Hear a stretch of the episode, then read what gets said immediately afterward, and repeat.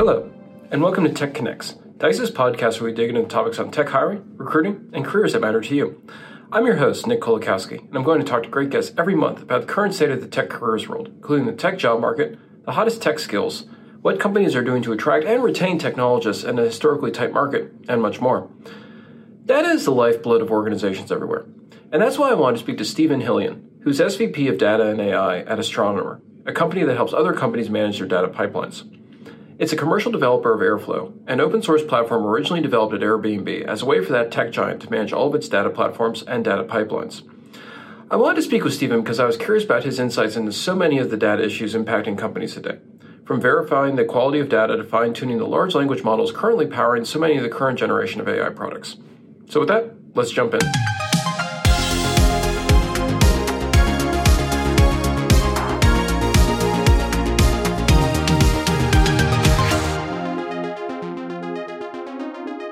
As a kickoff, I, I, just you're the SVP of Data and AI at Astronomer, and for the audience who doesn't know about Astronomer, like what the company does and how it fits into the broader data marketplace, I was wondering if you could give us kind of a, a quick breakdown on that. Yeah, of course. Yeah, um, I don't know if you've heard of Airflow. It was uh, an open source project that was started at Airbnb six or seven years ago, I think. Um, and in a nutshell, it it was a platform they used to create a way to manage all of their data platforms, uh, all of their data pipelines, the flow of data throughout the whole organization. And it soon became absolutely central to their business, but not necessarily a competitive differentiator and something that they thought they'd benefit from launching into the open source community. So that's what they did. Um, Airflow quickly becomes pretty complicated. It's widely used. I think at this point, it's like the most popular open source project in history on Apache, uh, something like 12 million downloads um, it quickly becomes pretty unmanageable once you have lots of teams using it and you want to have lots of dependencies and lots of users and so on. So, Astronomer is the commercial developer of open source Airflow, and we provide a cloud platform so that you can run all your pipelines um, within our central, well managed, enterprise grade version of Airflow. So, basically it simplifies the governance of all your data pipelines. Um, it lowers the risk associated with that because you're running it within our, our enterprise grade version. Uh, and we think also it lowers costs really of managing it because we take care of the infrastructure for you. You don't have to have people managing all those pipelines themselves. So I imagine, I mean, over the past however many years, and especially in the past several quarters, you have tons of companies that have been sort of embracing some of them for the first time kind of embracing the value of actually you know cleaning and collecting and storing and then analyzing your data. Hopefully a skill for any sort of strategic insights that you can pull from it. So i imagine in the case of what you're doing it must come as a relief to companies that are that are sort of beginning to begin to, beginning their data journey to not have to like kind of worry about everything given the complexity of it. I mean if you're managing kind of the pipeline aspect of it then um, it sort of makes things simpler for them. Um, for those companies that are newer in the space, they probably are hearing a lot about data quality, about cleaning up data sets, about and you know because and before they can do analysis, an effective analysis. And I'm wondering kind of what what defines data quality? Like, what I mean, you hear all these terms like this is good data versus you know this is messy data or whatever. What do, what does it actually mean to have good data quality? Well, in the end, I think it means that you have consistency in your data so that if two people are producing the same metric uh, and consuming the same metric, hopefully it should be the same number, and um, and ideally they're they're using the same source. Um, uh, I think it also means that it's providing insights um, and predictions and, and, and statistics that your company can rely on that everybody has confidence in. Um, in the end, it's measured by whether people trust the data that your data teams are producing. And that's a sort of like heuristic or sort of empirical definition of what data quality means. It means that people look at the data team within an organization and say, yeah, we trust the numbers that they give out. If occasionally it doesn't quite look right, we know they'll fix it and it'll remain fixed. I think earlier upstream, it means that you have teams that are coordinating the production of data. Um, applying tests, um, having rigor around the, the, way that the data uh, is, the data pipelines are operationalized. It's all the mechanics of how you manage your data pipelines in a, in a way that encourages collaboration, uh, and participation, but does so in a way that has a close control of standards. Um, that's why we think something like Airflow is really important because it is, at this point, sort of the de facto standard for running data pipelines and therefore represents sort of the most obvious way to create a single platform that everybody can contribute to. It's easy to use. It doesn't stop you from creating new data products, but it has sufficient controls and standards that you can enforce those those levels of quality. But in a nutshell, it comes down to culture. Honestly, it comes down to culture. Yeah, I was I was going to actually ask that because uh, beyond the mechanics, it seems almost like a in a certain way that that trustworthiness of the data seems like a almost like a soft skills problem for your data scientists or your data analysts like kind of convincing the organization that this is indeed like you know especially yeah. given all the costs involved. Um, yeah. I mean there are tools of course for for managing data quality. Um, uh, there's a, a, whole bunch of um, platforms and uh, libraries and utilities that people have created uh, Great Expectations is one that comes to mind that's very widely used by data scientists, but there's a whole bunch of others. And in fact, Airflow and Astro has built integrations between Airflow and, and those libraries. Um, but you're right; it is it is about a set of best practices. If you think about the world of of, of typical software engineering application developers, I think it's sort of accepted, right, that you go through a QA process and you write unit tests and you have automation, uh, you have your your tests built into your CI/CD frameworks. I don't know if that's necessarily yet part of common practice for data engineers and data scientists. Obviously, should be. They are, in some sense, just another type of software engineer. Um, they're creating technical products that uh, are used as part of applications. Um, so it is. It's a combination of using those tools, but you're not going to use them unless it's part of that set of best practices and it's, unless it's part of the culture.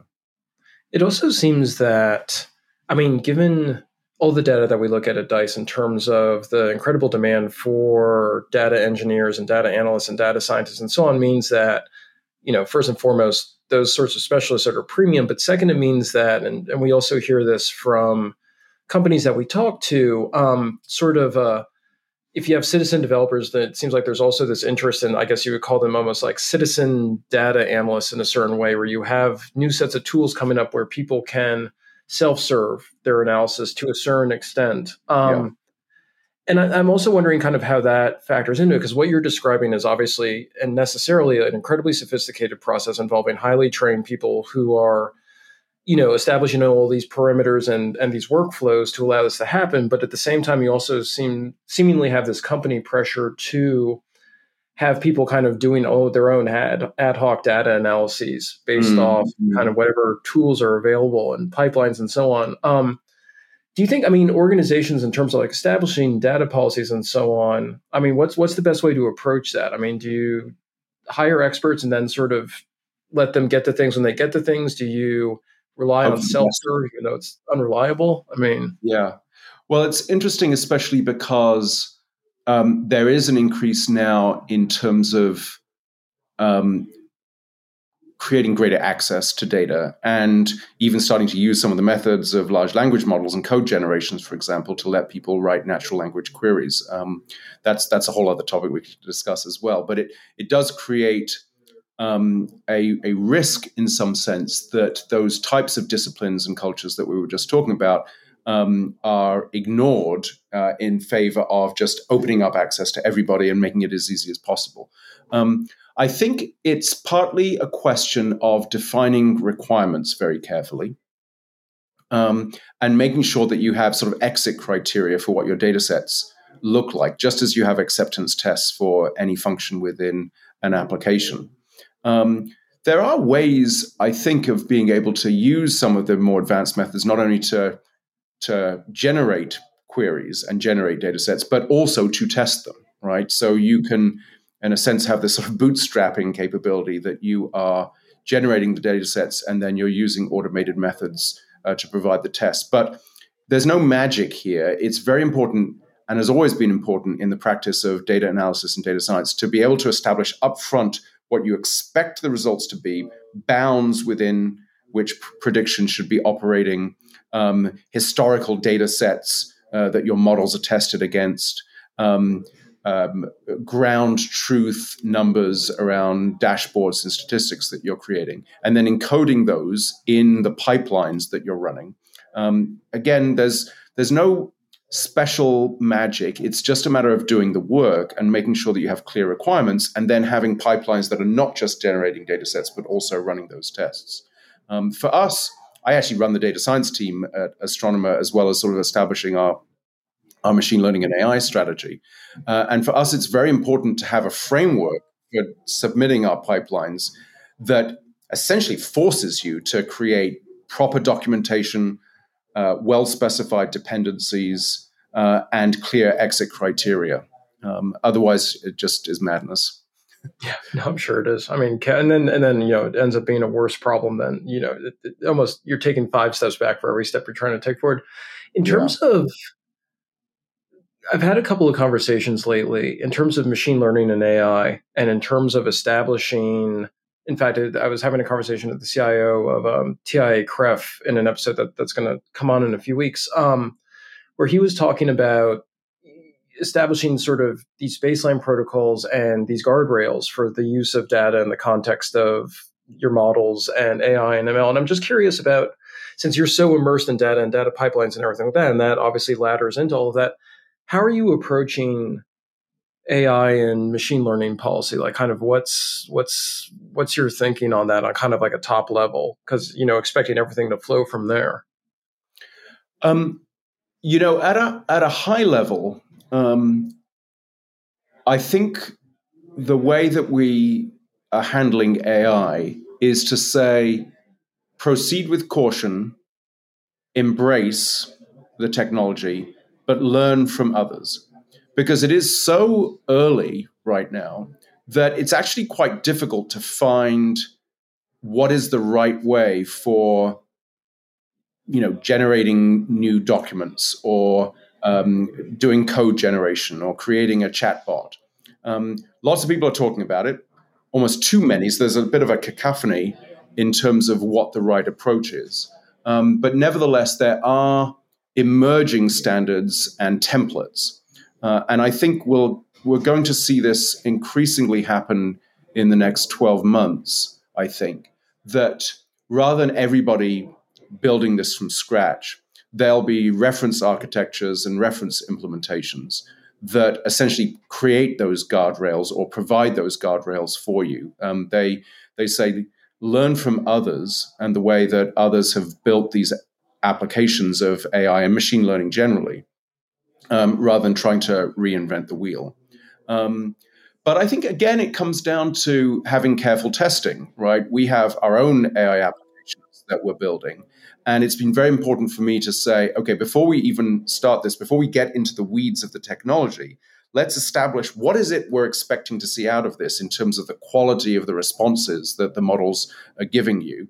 Um, and having some degree of manual testing and a set of tests that you've created up front. Um, that to me is like the most effective guardrail, which is to say, we have we have established upfront what we expect the output of the models to be. Of course, these are not entirely deterministic, so this is easier said than done. Um, but we've established upfront what we expect these to be, and we just continually run those tests and automate them as much as we possibly can. Mm-hmm. It, it, it, seems with, I mean, some companies obviously have a very clearly delineated set of goals when it comes to those kinds of programs. But then you you occasionally meet these companies where they want to design a chatbot that's sort of throws a wider net, and it, it, seems like they're not quite clear on those goals of what they want the thing to do. Um, mm-hmm. And so it seems like that would be potentially difficult. I meant, I mean, the other thing too, it seemed, I don't know if this is sort of forefront at your mind, but um, sort of protecting data as well and ensuring that it's not learning off something that shouldn't be learning off and it shouldn't be outputting something that shouldn't be outputting. Um, is that a difficult problem? I just have no sense of how difficult that problem is in terms of securing and making sure that data it, it is. is it is, in a sense, it's the problem of lineage. Uh, okay. It's the problem of saying that this prediction by this model was produced um, by this version of the model that was trained on these data sets, ingesting these data sources, right? There's a long chain there of causality and lots of things that can go wrong and lots of versioning. Um, this is exactly the sort of thing that data engineers and data scientists have been wrestling for a long time. And there are actually um, standards and platforms and um, and and sort of reference models for doing this. Um, Astronomer itself and Airflow have adopted open lineage as a standard, which is a way of saying that this asset, whether that's a data set or model, was produced by these upstream assets and then keeping track of that over time. Um, and that's not an easy thing to do, right? You have to sort of analyze queries, you have to provide mechanisms by which your developers can easily hook their their their data sets and their pipelines up in uh, into upstream um, pipelines and make sure that those are all coordinated. It's not an easy thing to do because you want to automate that as much as possible because in the end, the engineering teams are going to be lazy about it. Yeah. Um, but that, in my mind, is really the only way that you can really solve this problem is by having a this is going to sound self-serving but it really is the only way you have to have a central platform no matter how mm-hmm. meshy your organization is and how federalized you've you've um, you've created your data infrastructure there still has to be a standard platform and a standard approach to developing your pipelines, which enforces things like the testing that we've just talked about and clear lineage. Now, the more that that central platform can actually do the lineage for you, that's really the approach that we've taken by embedding that standard of open lineage into Airflow and making sure that our platform feeds it properly. Uh, then the better off you are because you don't have to rely on the teams doing it themselves. But again, there there are best practices and standards around this. Um, these are open lineage standards has been adopted by Microsoft and by Databricks and by um, Apple and by Astronomer for that matter, and um, and we're actively promoting that. So um, so that it really becomes almost out of the box, almost automatic that you're tracking the provenance of your predictions. How long do you think? I mean, every technology goes through, I guess, for want of a better term, a wild west period and a hype period and kind of all these things where people are trying to figure out, like, you know, there, there, there's a battle for standards, there's a battle to kind of figure out best practices and so on. And it, I mean, I could be wrong, but I feel like we're in the midst of that right now. How long do you think it's going to be before AI and ML as an industry sort of asymptote and level off into something that's a little? So it's such a great question. I mean, my optimistic um, side says it'll happen by next Tuesday because things are moving so quickly in the world of AI and uh, large language models and generative AI um, that it really does seem like, whereas yesterday we had no mechanisms for uh, assessing the quality of a model, now there are three companies that are developing that as a specific service. Um, right? And there are methods out there. I haven't even mentioned this aspect, right, in terms of putting guardrails around things, but there are services that are beginning to come around that use the methods of generative AI themselves to actually assess the quality of output. So that's obviously it's obviously very helpful. Um, so um, so the, the, the degree to which this is the Wild West um, seems to change every day. And as I said earlier, you are starting to see reference models come into place so that people can not have to reinvent the wheel. Having said that, right, in the end, large language models and generative AI are just other forms of machine learning. And I remember having conversations 10, even 15 years ago when sort of data science was just becoming really popular as a discipline and as a, as a hiring um, priority for organizations, saying, well, we're really in the early days of machine learning. There are um, there is no equivalent of agile in the world of machine learning, or if agile is the thing that should be adopted, it's not widely adopted. Um, and I feel like every two or three years I have a conversation about it where it still seems like it's it's just as bad. Um, it's still the case that while in the world of the software engineer, you have a lot of rigor, I think, around DevOps and around continuous integration, continuous development, and agile practices. Those just don't seem yet to have fully infiltrated the world of the data engineer and the data scientist. Um, so maybe it's next Tuesday, maybe it's still a little ways away. Um, on the other hand, I, I do think you you're starting to see the rise of platforms for model ops, um, things like weights and biases, and open source platforms like ML ops. And then I think again, um, it's been remarkable to me the degree to which Airflow, which really grew up as a data engineering platform, has just very naturally moved over to the world of the machine learning engineer as well, because it's similar, right? You're ultimately manipulating data to produce new assets in some sort of pipeline that you want to run operationally, usually on a schedule with dependencies handled. It's the same problem that you're trying to solve.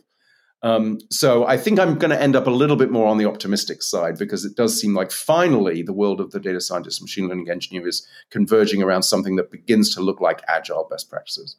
I mean, that, that definitely seems fair. I mean, so anyone who's listening to this who wants to break into the data science realm, I mean, in terms of the skills that they need to learn, um, obviously machine learning would be near the, t- I mean, things like CI CD, obviously, and, and, and those kinds of best practices, but then also machine learning would be essential, would you say? Absolutely. I mean, like, you can't get away without it. I mean, uh, like I, I do a lot of mentoring at, at uh, local colleges and uh, and just with friends, um, kids who are trying to get into the world of data science. And you know, you need to learn Python.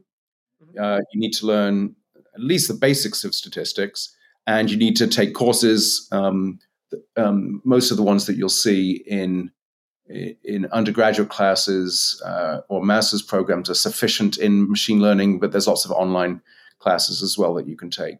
Um, I also encourage people to learn SQL. It's still it's the language that no college teaches, as far as I can tell. Really? Um, wow.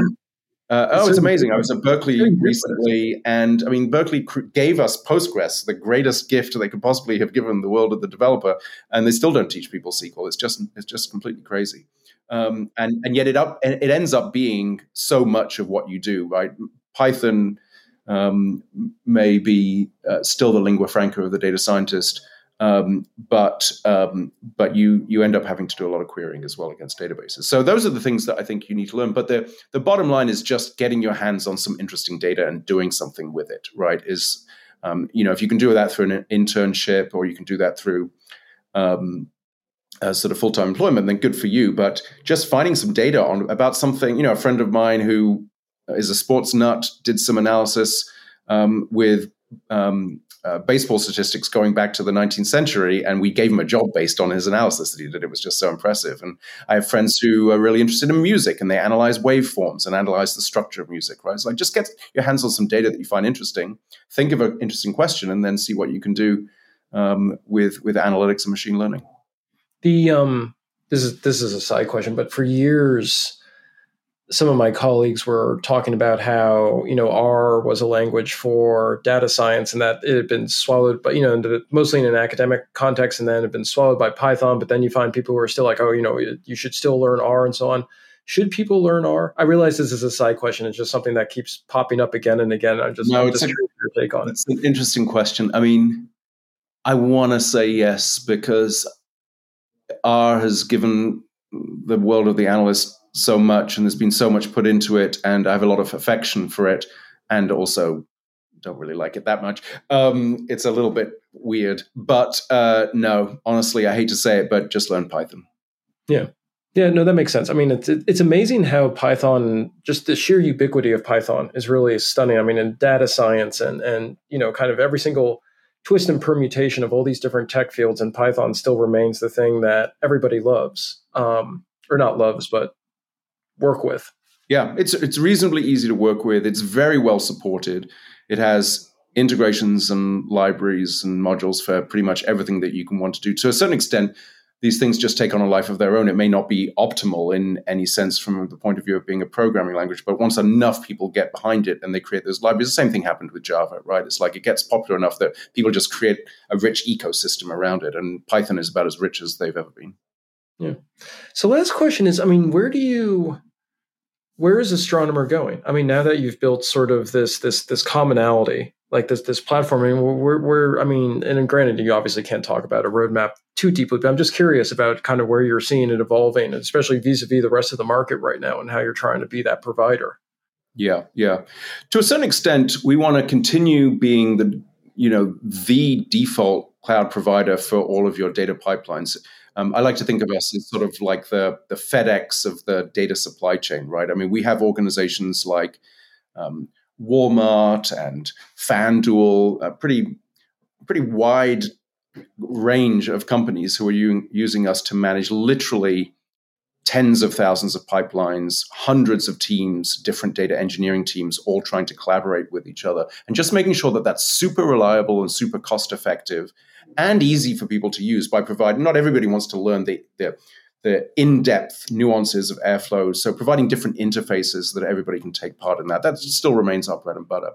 But honestly, the world of AI machine learning is really key for us in our in our new roadmap, and I'm happy to talk about that in, in this sort of bi-directional way. First of all, we want to make sure that we take us advantage ourselves of AI and machine learning. So there are ways that, for example, we can have users who are troubleshooting a broken pipeline um, uh, or are seeing tasks finish later than usual. Can they leverage the methods of generative AI to be able to prompt them in the right direction for their troubleshooting and provide answers. Um, uh, I think that's almost becoming standard in a lot of enterprise platforms now. That you, a help menu is not doesn't cut it anymore. I want to be told where I should go to figure out the source of uh, the, the source of the solution to this problem.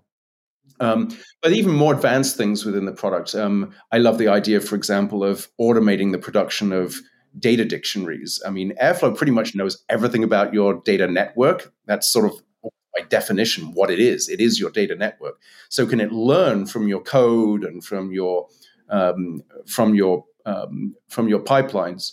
Can it learn from your code and pipelines what is the meaning of each field that you're producing and automatically create a data dictionary? That's sort of a pet project uh, that we're working on.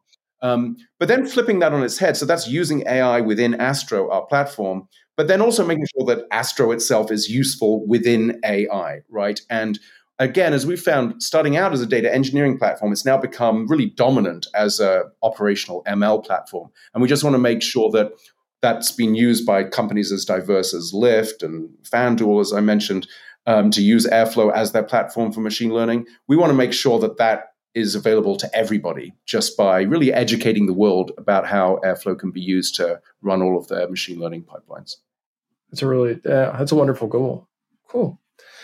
Well, thank you so much. This was a really fascinating discussion. I'm glad that we got to to plunge deeply into the the nuances of um, everything ML and AI related, especially the guardrail stuff. I mean, I get so many questions about policy, AI policy, and guardrail policy, and and sort of first principles around that. This is, is really going to be useful for a lot of people to yeah, hear. you're starting to see, of course, some government sort of uh, initiatives around uh, quality and safety and ethical considerations in models. And although those haven't really hit most IT departments or data scientists yet, they're mostly targeted at sort of like the LLM providers and so on. Um, they at least are starting to tell us that you have to make sure that you have visibility into the pipelines that feed these models, that you know where the data is coming from and where it's going to. And again, with our sort of central data platform, we think that um, uh, that's sort of the core ingredient for being able to manage those safely. And I think whether those turn into regulations with teeth anytime soon, we all know that it's the right thing to do anyway. And so that's what we want to support. And that's it, folks. If you're someone who works with data, and increasingly everyone's working with data, um, I hope you drew some key lessons from our discussion with Steven. Here are some quick takeaways from that discussion. First, it's important to define data quality. Is there consistency in your data sets? Is everyone comfortable with the sources, metrics, and outputs before you begin whatever project that really needs that data? Everyone in your organization should have confidence in your data and the insights you're producing from it. Fortunately, there's a variety of tools that allow you to manage and evaluate data quality. Second, when it comes to AI, it might be best to proceed with caution. Embrace the technology, sure, but also keep an eye on what others are doing. It's early days for AI, which means it's difficult for everyone to truly find the right way forward. Within a year or two, Steven thinks there will be reference architectures and implementations that will establish some guardrails for AI development. But until then, it's important to be as careful as possible as you implement and test your own AI based solutions. Third, if you're interested in data science as a profession, you need to learn a core group of skills, including, but definitely not limited to, Python, which Steven calls the lingua franca of a data scientist, SQL, machine learning, and statistics. We covered a whole lot of other topics during the episode, of course, so give it a re listen if there was something you missed. We'll see you next time, and remember, Dice is your best resource to find the tech talent you need to fill your open roles, and for technologists, the best place to grow your tech career.